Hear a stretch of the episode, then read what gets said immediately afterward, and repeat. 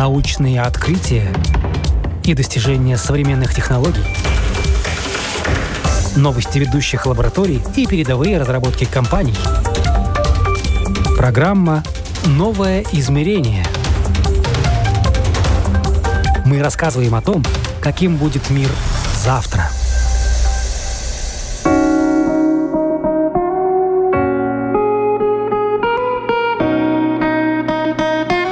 От виртуального склада до цифровой модели судна международная команда программистов, ученых, инженеров и отраслевых специалистов разрабатывают искусственный интеллект, чтобы оцифровать все части судна и построить его цифровой двойник. Морская логистика – сфера непростая и консервативная, не так легко в нее входят инновации.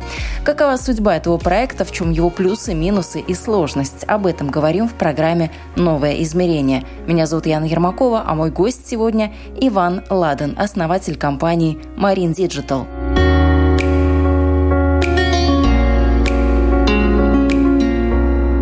Идеей построить цифровую модель судна Иван загорелся не сразу. Началось все пару лет назад со стартапа и группы программистов, которые разрабатывали электронные системы документации для морских терминалов. Кстати, было это в Риге, в Латвии. Планы были грандиозные – улучшить инфраструктуру порта, модернизировать отдельные системы и так далее. Это могло бы сэкономить сотни тысяч и даже миллионы евро. Но в этом поле оказалось много конкурентов. К тому же грянула пандемия. Okay. Морская логистика в том виде, в котором она существует сейчас, отрасль чуть ли не средневековая, вздыхает Иван. Средний возраст генерального директора около 50 лет. И это средний, значит, есть тот, кому 80 и тот, кому 30. Прогрессивная часть сферы, кто продвигает инновации и интересуется оптимизацией, это в основном люди за 40. Они росли вместе с новыми технологиями. Однако не часто встретишь молодого управляющего морской компанией. Не то чтобы возраст имел большое значение, но в некоторых моментах это важно важно. Иван смеется. Объяснить пожилому руководителю преимущества современных нововведений все равно, что учить бабушку пользоваться смартфоном. Правда, делает оговорку. Бабушки бывают разные.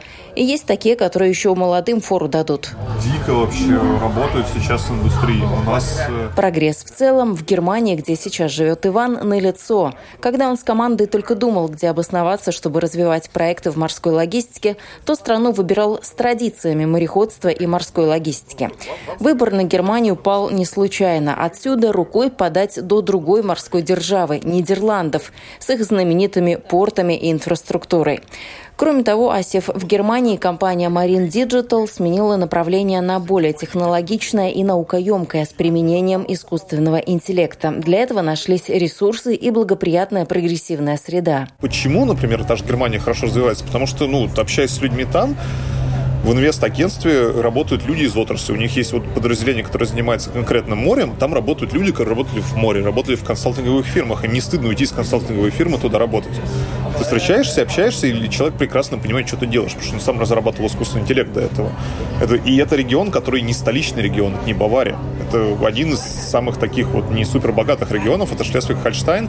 Любик вообще очень сильно побратим Риги-то по большому счету. Он визуально похож, это тоже ганзейский город. И просто вот люди там решили делать по-другому. Да, то есть там дороги там ремонтируются, налоги платят, как бы экономика обратно возвращает.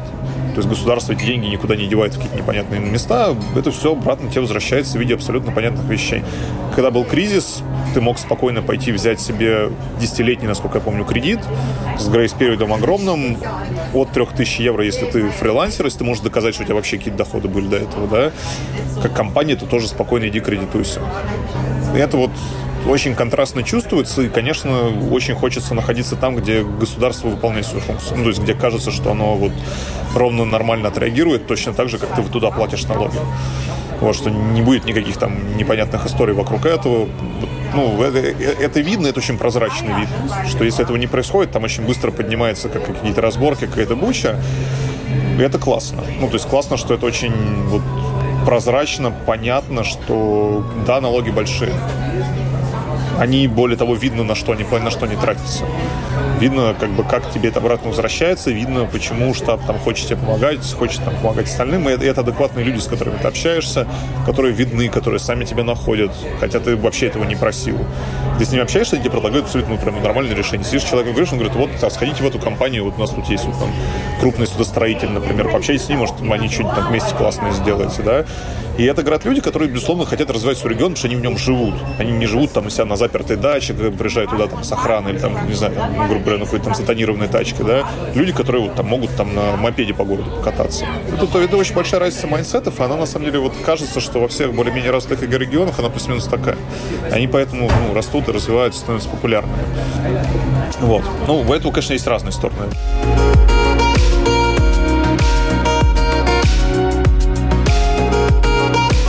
Говоря о желании руководства Германии что-то развивать и создавать всерьез и надолго, Иван приводит положительный пример того, как работают в Северной Германии. Дело в том, что к 2030 году доля энергии из возобновляемых источников в Германии должна достигнуть 65%. При этом примерно три четверти дополнительных объемов электроэнергии должны быть выработаны ветряками. Климатические цели – это хорошо, но 2021 год, по данным Федерального статистического ведомства Германии, показал, насколько зависимы от погоды возобновляемые источники энергии. Как указывается в отчете, в первом полугодии 2021 года ветроэнергетические установки в Германии были загружены лишь на 21%. Для сравнения, еще хуже обстояли дела с солнечными установками. Их средний уровень использования составил лишь 10,5%. Несмотря на сложности, ветряки в Германии продолжают устанавливать. Так индустрия приросла в районе Киля большими по площади и объемом фермами ветрогенераторов, причем построили их на воде.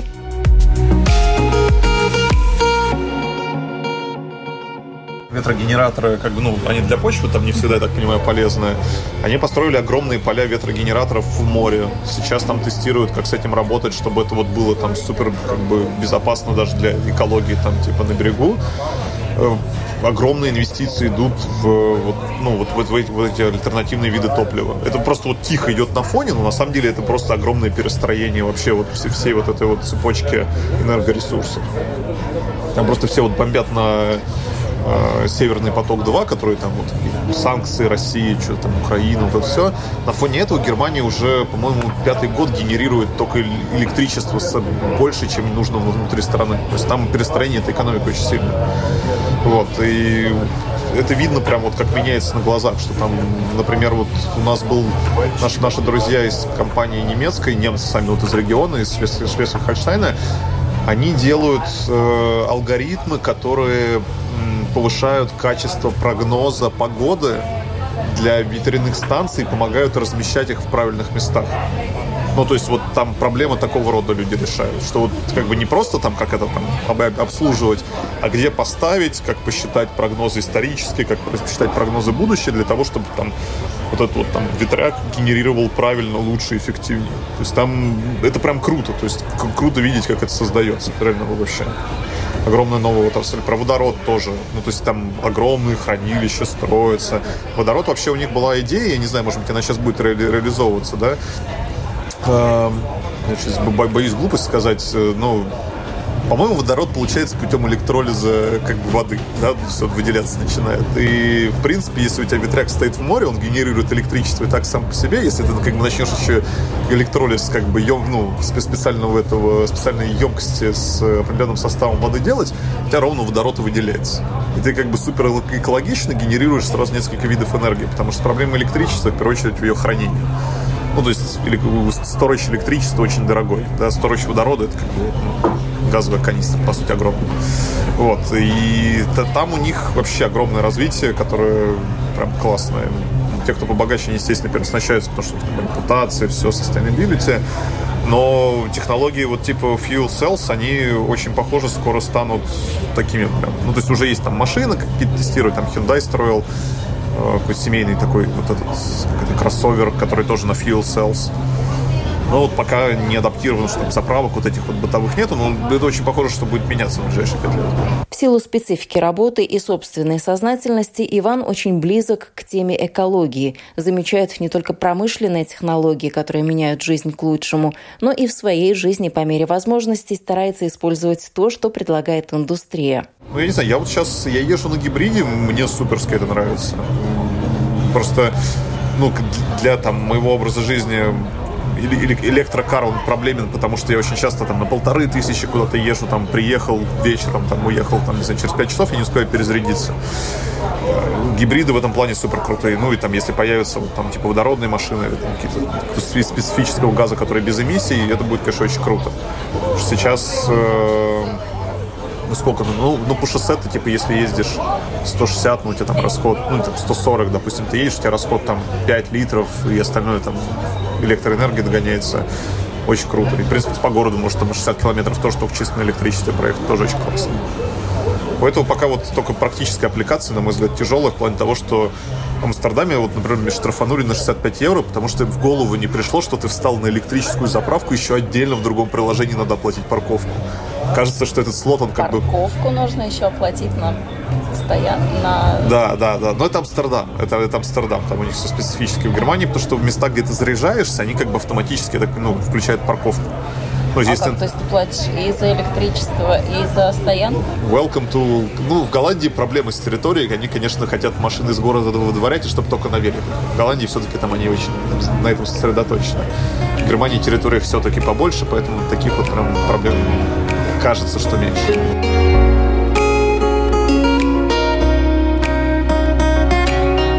Но вернемся все-таки к морской логистике и к цифровому двойнику судна, над которым работает Иван и его команда.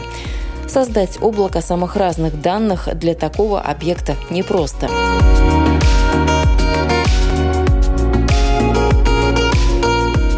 Занимаетесь искусственным интеллектом, это не самая простая история, это все довольно долго. В принципе, вот ваше новшество сейчас в чем? Ну, если смотреть в целом на отрасль, в которой мы работаем, там есть очень большая, ну, искусственный интеллект, вообще любой data science в глобальном смысле, он очень про данные.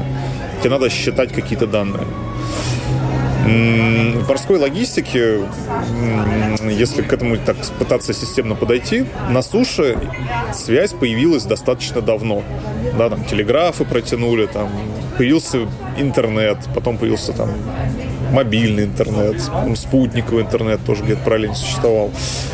А в мореходке вообще был всегда дефицит этих каналов связи. Сейчас вот запускается Starlink, и вот для понимания, 1 гигабайт спутникового интернета стоит в среднем 1000, 1000 евро. 1 гигабайт. Ну, то есть, вот то, то, то, что через WhatsApp смсит, э, грубо говоря, среднестатистическая бабушка, это примерно, ну, евро на 700, наверное. Потому что она не очень много чатится, да, потому что чатится там молодой человек, гигабайта, наверное, на 3 только текста. Это всегда ограничивало развитие этой отрасли в плане того, что типа, ты не можешь посчитать то, что ты не видишь, как ты оттуда эти данные заберешь, откуда ты их скачаешь. Э, суда, которые строятся, очень большая инерция у этого рынка, там больших судов в мире 250 тысяч, в год производится примерно полторы тысячи. Ну, то есть, перемножив одно на другое, можно примерно понять, за сколько этот флот заменится, сколько, сколько, сколько десятков лет пройдет. А, соответственно, из-за этого получается ситуация, когда ну, рынок очень долгий, инерционный, жизненный цикл оборудования 10-15 лет, хотя в 2021 году очень сложно представить, то есть все, все же быстрое. Ну, то есть никто, телефон двухлетней давности старый, он старый, ты прям пользуешься, думаешь, блин, вот отстой. Вот вышел новый, вот у него там тачскрин прикольный, у него там какой-то там Bluetooth новый, да, там распознавание лица лучше, вообще кнопки исчезли. Это круто реально, что это так, так обновляется. Работа техники в Space там уже вот такие вот микрочипы на себе там содержат, там, не знаю, от цифровой подписи до датчиков вибраций, все стало микроскопическим, какой цикл 15 лет. Ну, типа, звучит как бред, но есть отрасли, вот, типа морской логистики, где все еще эта инерция не установилась. Ну, то есть не, не, не стала современной. А, более того, там достаточно серьезная олигополия, например. Да? То есть есть там 5, ну там не 5, наверное, там 15 крупнейших фирм мира, которые, конечно, не хотят, чтобы они стали в 10 раз дешевле и просто как бы кэшат этот рынок, потому что они там давно там. И у них уже налаженные сети дистрибьюции, контакты с клиентами все остальное. Это, в принципе, сейчас ведет к тому, что на рынок, на который никого не хотели пускать, ну, объективно, с появлением интернета приходит Starlink, интернет начинает стоить 100 евро за безлимит вместо 1000 за гигабайт. Ну, это disruption, тут прям вот, ну, это откровенное изменение условий, условий рынка. Новая реальность принесла с собой и новые тенденции. Коснулись они, например, промышленного оборудования. Сегодня дорогостоящие станки и машины уже не нужно покупать в собственность. Достаточно взять их в аренду, что и дешевле и проще. Зачем тебе дорогое оборудование за 50 тысяч евро на 15 лет, когда ты можешь каждые три года покупать его за 500? Ну вот зачем? Ну незачем. Ну типа это уходит в прошлое. Как бы это еще не все просто поняли, да? То есть там морские бизнесмены, которым там по 80 лет, они сидят такие, ну типа Все будет по-старому, конечно. Что сейчас какой-то IT, там, отпечатная машинка с, с этим, с монитором, там, да, что, что она сделает. Но объективно, как бы рынок меняется, и это сейчас очень-очень сильно видно, потому что даже сама ценовая политика этих крупных компаний, они не могут сделать R&D цикл дешевле, чем там 5 миллионов евро. Просто они не могут собрать этих людей в одной комнате, посадить и посмотреть, что будет через год. Стартапы это могут, стартапы сейчас начали на этот рынок пробиваться. Мы один там из какого-то их количества, наверное, в морской логистике их не очень много, но в остальных отраслях это конкретно чувствуется. В чем конкретно наше преимущество? А, ну, во-первых, мы работаем над тем, чтобы генерить самый-самый большой датасет, который нужен для построения физической модели судна, которое вот уже построено, и построения э, навигационной модели. Да, то есть э, мы считаем, что, например, не, обладая всеми данными о работе двигателя, не обладая данными о бортовом оборудовании, его расходе, о там, физическом, вот, как бы, физических параметрах самого корпуса судна, ну, достаточно, кажется, неточным будет предсказание, сколько же оно сожжет, сожжет топливо, да, потому что вроде как бы ты жертвуешь самым ценным, то есть вот сам, самым ядром этой модели, пытаясь какие-то средние, там, непонятно откуда, откуда полученные данные по расходу применять. Наш цифровой вдвойник конкретно эту функцию выполняет. То есть мы вот сделали оборудование, которое, возможно, одно из самых недорогих в мире, которое конкретно сейчас подходит под стандарты Международной морской организации, которое заставляет судовладельцев снижать эмиссии путем повышения налогов. И это, в свою очередь, мы, мы это делаем для чего? Мы это делаем для того, чтобы получить датасет, чтобы его можно было посчитать. Имея этот дата датасет, мы, в принципе, совершенно спокойно алгоритмами можем конкурировать с ребятами типа там Вярцева. Что у них сидит такой же внутри стартап, тоже там делающий примерно то же самое. Просто он для них стоит дороже, потому что они инертнее, дольше, корпоративнее, сложнее. Для них там понятие теста совершенно друг, другая штука, потому что там вот все должны отчитаться там в разные стороны, как это почему происходит. Мы это можем делать быстрее. И для конечного пользователя функционал один, ну, одинаковый. То есть ты сидишь, вот, ну, то есть у тебя вот навигатор в руке, у тебя, ну, там, у них не в руке, он, безусловно, но я пытаюсь привести какую-то понятную параллель. Да, ты там строишь маршрут, тебе важно, чтобы он тебе понятно построился, там, как бы сказал, что там по дороге будет, там, не знаю, сильный вихрь какой-нибудь, да, там, лучше там не превышай скорости, там, что-то еще. Для этого тебе не нужно разбираться вот как пользователю, что там за, за искусственный интеллект внутри. Тебе нужно получить хороший сервис, который тебе там показывает э, эти, э, течение на поверхности океана, да, которое тебе позволяет исключить там риски э, попадания в регион, где пират, например, были замечены, исключить риски там воровства топлива с судна. И сделать это не за 100 тысяч евро на судно, а сделать это за 10. Ну, то есть, вот... Понятно, что вам, наверное, грузоперевозки интересно, но круизники же тоже развиваются. Это же тоже такая большая отрасль. Или это совершенно не те э, деньги, не те данные и не то, что вас интересует? Грузы? Э, мы смотрим в несколько разных секторов. На самом деле мы, ну, то есть мы делаем именно цифровой двойник супер универсальным сейчас. Да? То есть мы расширяем пилотную линейку. Я, в принципе, в Ригу прилетел для того, чтобы вот с контейнеровозом. Сейчас, по у нас сервей будет завтра. Мы смотрим на танкеры, безусловно, потому что они много ходят по открытому морю. Мы смотрим на контейнер контейнерные суда, потому что контейнер, контейнерные судна это не только для нас компания судовладелец, это еще держатель груза, а их бывает там много, и они, безусловно, очень интересуются, почему судно задерживается, и почему э, в чеке, который на 60% состоит из топлива, именно вот ну, такая сумма за топливо.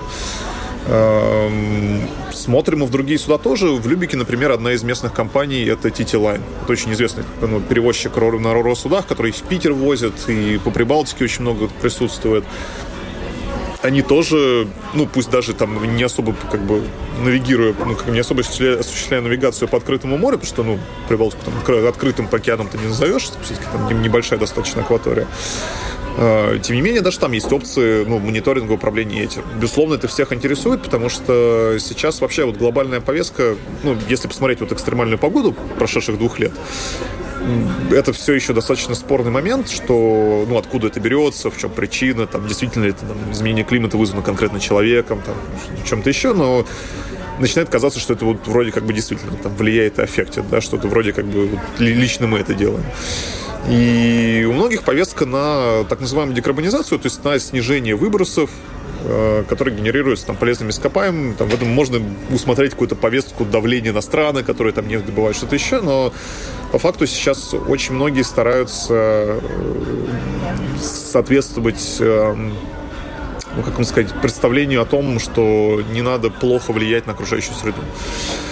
Э, и это в первую очередь касается, конечно, морских перевозок, авиаперевозок, дорожных перевозок, потому что они самые большие, ну, там, одни из самых существенных вот, эмиссий генерят. Э, морская логистика генерит в первую очередь ну, прямой эффект на море. То есть, если фуры где-то там ездят, то на 60% кислорода оно генерится ну, внутри океана, его генерит водоросли непосредственно. Да? Как бы судно, которое проходит ровно по поверхности воды, если там что-то разливается, какие-то там воды скидывают не туда, если там какой-нибудь танкер разольется, все вот конкретно аффектит вот это вот производство напрямую. Сейчас поэтому стал, эта повестка стала жестче. И то, что совершенно разные э, компании, ну, в Западной Европе это больше чувствуется, там в Штатах больше чувствуется, там, не знаю, в Сингапуре, не знаю, развитых регионах там в значительной степени, потому что люди там больше задаются вопрос про там, что же сделать там правильного, хорошего еще в дополнение, чем просто существовать. А, в том числе это через налоги переходит и на там, не, ну, там, менее развитые регионы. Поэтому и, и круизные лайнеры, и ну, круизный лайнер, он вот чем специфичен, то что даже если тебе предложат какой-то навигационный маршрут более экологически чистый, ты, скорее всего, там, будешь больше думать о том, как будет пассажирам в этом вот маршруте, да, потому что ты не пойдешь ну, на самом деле это, как правило, напрямую связано, что высокие волны там, где, скорее всего, там сильный ветер или там, где какое-то течение, может быть, какие-то сталкиваются. И на самом деле редко бывают рекомендации, которые дают дискомфорт конкретно судну, сам они его убирают. Но, тем не менее, круизный лайнер, он имеет очень там, специфическую модель операций, да, направленную на там, часто следование вдоль береговой линии, потому что там виды лучше, часто следование именно вот специфически комфортно для его пассажиров. Да, и все-таки люди не совсем можно назвать грузом. То, что касается коммерческих перевозок, для нас они плюс-минус все интересны. То есть мы сейчас стараемся тестировать, расширять эти гипотезы в разные стороны. Там на балкерные суда, насыпные груз, которые возят э, на там, контейнеры, на э, танкеры, Собственно, для, для нас это все интересно, просто потому что мы пытаемся делать решение, которое в первую очередь сделает эту отрасль прозрачной. То есть даст возможность понимать, что происходит с каждым, какая была эмиссия, как ее можно сократить, э, какие алгоритмы там подходят сюда, какие сюда. Цифровой двойник судна может не только сэкономить компании-судовладельцу кругленькую сумму на топливе, уменьшить вред для экологии, но также и предсказать возможные неисправности. Один такой проект компания «Ивана» уже реализовала, но продвигаются такие инновации со скрипом. На самом деле смешно звучит, но все еще там встречаясь с какими-то советами директоров, например, я часто от механиков, которым ну, прилично лет, и опытные люди, на самом деле. То есть я там рядом вообще не стою в понимании, там, системном понимании судовой инженерии. Они просто натурально считают, что это мошенничество, что не может искусственный интеллект предсказать неисправность двигателя. А как он может предсказать? Исходя из чего? Ну, так как это делается на машинах сейчас, да, то есть это, это все да, точно так же, как это делает инженер. Ты, в принципе, вот если ты можешь что-то логически объяснить, как ты на, на, на что-то вот, на, на что-то смотришь, да, вот ты можешь объяснить, что, например, грубо говоря, если трясется двигатель слишком сильно, и при этом, я не знаю, там на свече подается какое-то маленькое напряжение, скорее всего, это свидетельствует о том, что свеча старая, а если, например, еще выхлоп имеет вот такой вот состав, то, наверное, это свидетельствует еще там о каких-то там третьем, четвертом факторах, да. Если вот совсем опытный такой вот гуру инженерный это посмотрит, он скажет, ну, скорее всего, ваш движок сдохнет через две недели нахрен, если вы его не остановите. Да, ну, вот примерно вот они так вот и такие вещи говорят.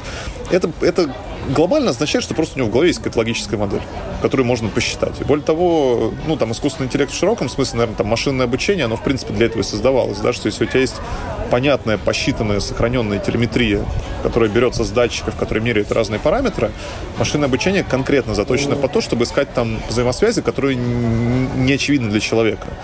Да, просто тебе нужно там промаркировать, что вот это событие плохое, вот это событие там такое, всякое, оно ведет к каким последствиям. Это, в свою очередь, приводит к тому, что это так реализуется. И таких примеров просто невероятное множество в других отраслях, как это предсказывается. Да? То есть, ну, вот мы делали тесты на генераторах электроэнергии, которые делаются из двигателей, которые такие же, как морские.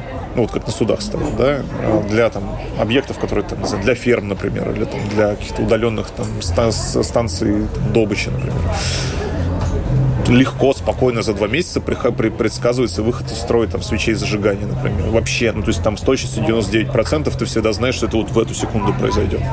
Ну, там, секунду, хорошо, в час. Ну, в масштабах индустрии это достаточно точное предсказание. Естественно, как бы на более старых двигателях делать это тяжелее. Естественно, там есть проблемы с тем, что каждый алгоритм, его нужно не знаю, как по-русски сказать, ну, типа, джастить, настраивать, наверное, настраивать под там конкретный набор оборудования, это все там налагать свою специфику. Это уже давно не новинка в отрасли, вообще давно не новинка. Просто в индустрии тяжелые длинные циклы. Они долго работают, ребята очень долго адаптируются. Никто не хочет что-то поставить, чтобы потом все сломалось, получить плохой прогноз. И это очень сильно ну, замедляет, потому что индустриальная аппликация, она в том числе содержит в себе сертификацию, Потому что ты, когда работаешь вот на, на промышленном объекте, от тебя что, ну, ты за что-то отвечаешь, например, что у тебя там не обесточится какой-то маленький городок, ну, ты там задаешь себе вопрос, а как, как я могу быть в этом уверен, да? Почему там мне не, не изменя вот это вот устройство не спалит навигационный терминал, и я, я не останусь без карт, находясь в открытом море, да, без связи, например. Это все, ну, такой непростой параллельный процесс, безусловно, но круто то, что вот он сейчас идет. И я не знаю, вот очень много шуток про то, что как это там люди, лю, лю, люди спутники там на кометы сажают, да, как бы, а тут вот вроде вот оно ближе все гораздо. И это на самом деле, ну, на, на самом деле про такую, про аппликацию вполне себе понятных, существующих, проверенных технологий, ну, пусть под новый, безусловно, ландшафт, в котором есть свои проблемы со связью, с э, трансфером данных, потому что все металлическое, да, с э, вообще доменным знанием. Ну, потому что движки автомобильные ремонтируют там гораздо больше людей на планете, чем морские. Вот просто элементарно даже так, что морскую навигацию знают ну, я не знаю, наверное, это все-таки там, ну, не, ну, кажется, что десятки тысяч или тысячи людей по миру, в то время как вот определить, куда тебе по дороге, по городу идти, может практически каждый, да.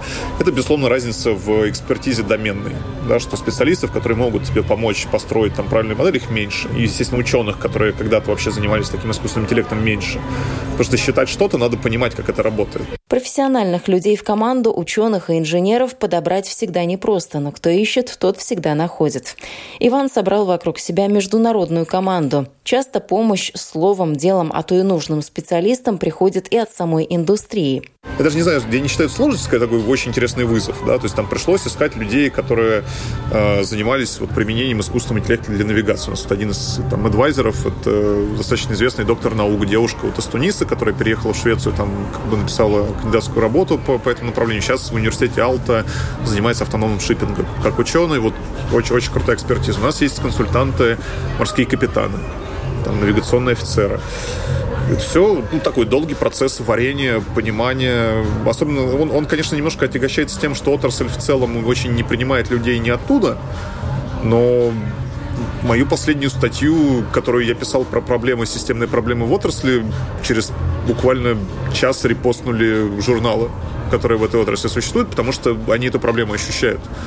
И находясь как бы изначально не в этой отрасли, не имея обременения вот этим вот тайным знанием, что только так должно быть, оно, конечно, все, с одной стороны, ну, там, где-то отягощает, с другой стороны, на самом деле, упрощает. Потому что мы прекрасно, там, я прекрасно понимаю, что э, в Space Tech, в каких-то отдельных отраслях есть гораздо более крутые технологии, которые сюда, во-первых, можно применить, и здесь тоже не надо бояться разрабатывать и тестировать. Потому что вот в Штатах есть такая прикольная штука, называется как базовые принципы, да, что у тебя, в принципе, вот отрасль какая-то, там, человеческая работа, она призвана сделать вот какой-то конечный результат, да, и со временем, э, ну, на нее наслаиваются какие-то вот обстоятельства, да, что там вот в этом регионе, там, мы придумали торговать вот так, возить на таком судне, потому что здесь ветер вот так дул, навигацию строили дугами, потому что там парусный был флот, там по дуге было проще идти. Сейчас этого уже нет, а люди так живут. Что, ну, типа, а что нет? Типа, дед так делал, я так делаю. Типа, что, это же круто, там, преемственность, да. И на самом деле это очень сильно сейчас меняется. Даже не в отношении, там, моего конкретного взгляда на вещи, но вот есть конкретные примеры, как вот эти отрасли сейчас, на них просто накатывается обновление, и такие, а что, так можно было? Что, а можно, а как оказывается, типа, что, можно на, суш, на сушу передавать за, за 100 евро в месяц интернет? Это же как, как так? Я бы тогда там с женой бы общался вообще каждый день. Ну, условно. Или там, неужели, неужели, неужели можно, там, я не знаю, взять, взять и просчитать какие-то просто терабайты данных очень быстро? Ну, это легко.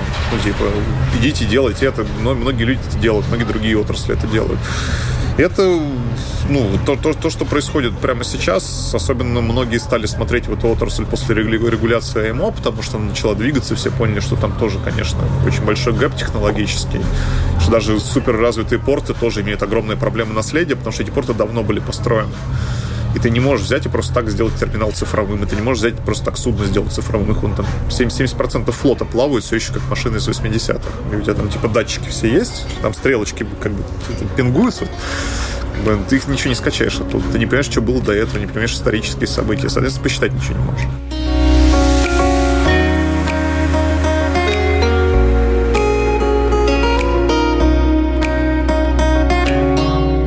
Авиастроении очень часто говорят о том, что совсем скоро, вот прям там завтра-завтра будут уже самолеты, которые на электричестве летают. Есть ли какие-то такие мысли, разговоры, планы, э, перспективы на будущее, что суда будут э, электрическими? Ну, сейчас очень большая ставка делается на водород потому что водород в результате сгорания, он СО2 не выделяет, он положительный эффект дает на ну, там, условную экологию, то есть он карбон-нейтрал. А, на альтернативные виды топлива делают очень большую ставку. А, то есть там, по-моему, 5 или 6 разных направлений, начиная от ядерной энергетики, которая меня, честно говоря, немножко пугает, но вот Билл Гейтс, например, много инвестирует в это. А, водород, более современный LNG, ну, то есть, как бы трансформируют э, за, за задача дать возможность на текущем двигателе пользоваться другим видом топлива. То есть вот водород сделали эти fuel cells, когда только топливную систему меняешь, ты не меняешь себе основной, основной движок. Ну, там, дорабатываешь его, грубо говоря. Под это строят огромную инфраструктуру. Да, сейчас появились системы там, генерации прямо на судне, что тебя там дооснащают, там, вплоть до кайтов, чтобы увеличить твою эффективность. Э, дооснащение, например, водородными системами питания повышает твою эффективность топлива на 50%. Ты на 50% становишься там, менее экологически вредным, там, эффективность топлива растет и так далее. Электрические суда имеют одну большую проблему. Они только для коротких путешествий, то есть там 5-10 километров, вот то, что сейчас делают. То есть это какие-то паромные переправы, это внутри города, э, насколько я знаю, сейчас гибриды, например, делают. Гибриды очень логичная штука, что ты можешь генерировать и сразу в электрический движок, например, отдавать. Но я напомню, что capacity судостроительных верфей 2000 в год при 250 тысячах только крупных судов и 50-60 миллионов там средних малых, да, то есть там, это, это огромная ну, за железо, наверное, моряки убьют, но как бы это, это огромная масса вещей, которые вот как бы не планируют обновиться прямо сейчас. Авиастроение в этом плане более жизненный цикл самолета поменьше, конечно. Вот. Потом его, ну, как сказать, за, заставить переделать самолет там можно еще, там, руководствуясь какими-то соображениями, там, рынок, наверное, отличается, хотя в нем не, не специалист. Морская логистика, она с большей инерцией, безусловно. Вот. То, что, то, что сейчас еще сильно продвигается, например, в гранте, в Германии тебе дают грант на переоснащение судна. Эм, если получится сделать очень хорошую индустрию, потому что проблема с видами топлива в основном в инфраструктуре. Ты где-то должен заправиться, где как-то должны туда это топливо привезти, где-то оно должно храниться. У водорода, например, очень большие объемы этих сториджей. То есть водородный, водородный как бы бензобак, условно, да, водородный газобак, он э, ну, в объеме больше. Сейчас, там, не знаю, Киль, Гамбург, многие порты это строят, потому что в этом видят большую перспективу. Но, опять же, сколько времени займет переоснащение, кому это конкретно нужно. Там, ну, вот, вот сидит у тебя владелец там 10 судов, они как ходят, их снимают, ну, то есть чартерят их. Зачем ему это делать? Да, то есть там, там есть очень специфические такие вот системные проблемы этой отрасли, что э, судовладелец, например, не замотивирован ничего менять. Он сидит, сдает, и все, оно не тонет, там, слава богу. А те, кто арендует суда, они, они получают деньги от грузовладельца. Грузовладелец часто не знает вообще. Ну, то есть он, он платит, ему там менеджер это все вовремя. Он такой, ну, слава богу, как бы работает, и не надо это тыкать, трогать. А те, кто непосредственно шип-менеджментом занимаются, они, ну, они, конечно, хотят быть эффективнее. Но эта эффективность, она очень заточена под рынок, да, то есть как бы зачем тебе тратить лишние деньги, если, если от тебя этого не просят. Не приходит грузовладелец и говорит, ну, там сейчас выброс, ну, только на водороде буду ходить. Всем, конечно, интересует, ну, а о чем думает Amazon? О чем думает Walmart? О чем думает Ikea? Они, конечно, думают, чтобы, типа, на сториджах лежали, лежали товары они уже далеко не в первую очередь думают, что там это должно только на водороде быть привезено. Да? Там, морской логистике только в прошлом году приняли регуляции, в то время как там, автомобильные начали их очень давно считать, потому что там ну, реально считать. Морской логистикой сейчас никто не знает, как это будет считаться. Ну, то есть никто не понимает, какие формы там отчетности будут и так далее, поэтому вот, ну, это, это все движется в сторону, что этот рынок сейчас он там один из там, молодых, что ли, развивающихся технологически. Вот в этом плане он очень интересен. Вот так климатические цели, о которых с каждым днем все громче говорят отдельные страны и международные организации, на практике сталкиваются с реалиями той или иной отрасли и устоявшимися в ней правилами. Морская логистика в этом отношении неповоротливая, и в этой сфере ужесточение мер по внедрению новых стандартов экологической безопасности проходит очень медленно. Напомню, Иван Ладан, один из основателей компании Marine Digital, был сегодня гостем программы «Новое измерение». Этот выпуск для вас подготовила я, Яна Ермакова. На этом прощаюсь. До новых встреч в эфире.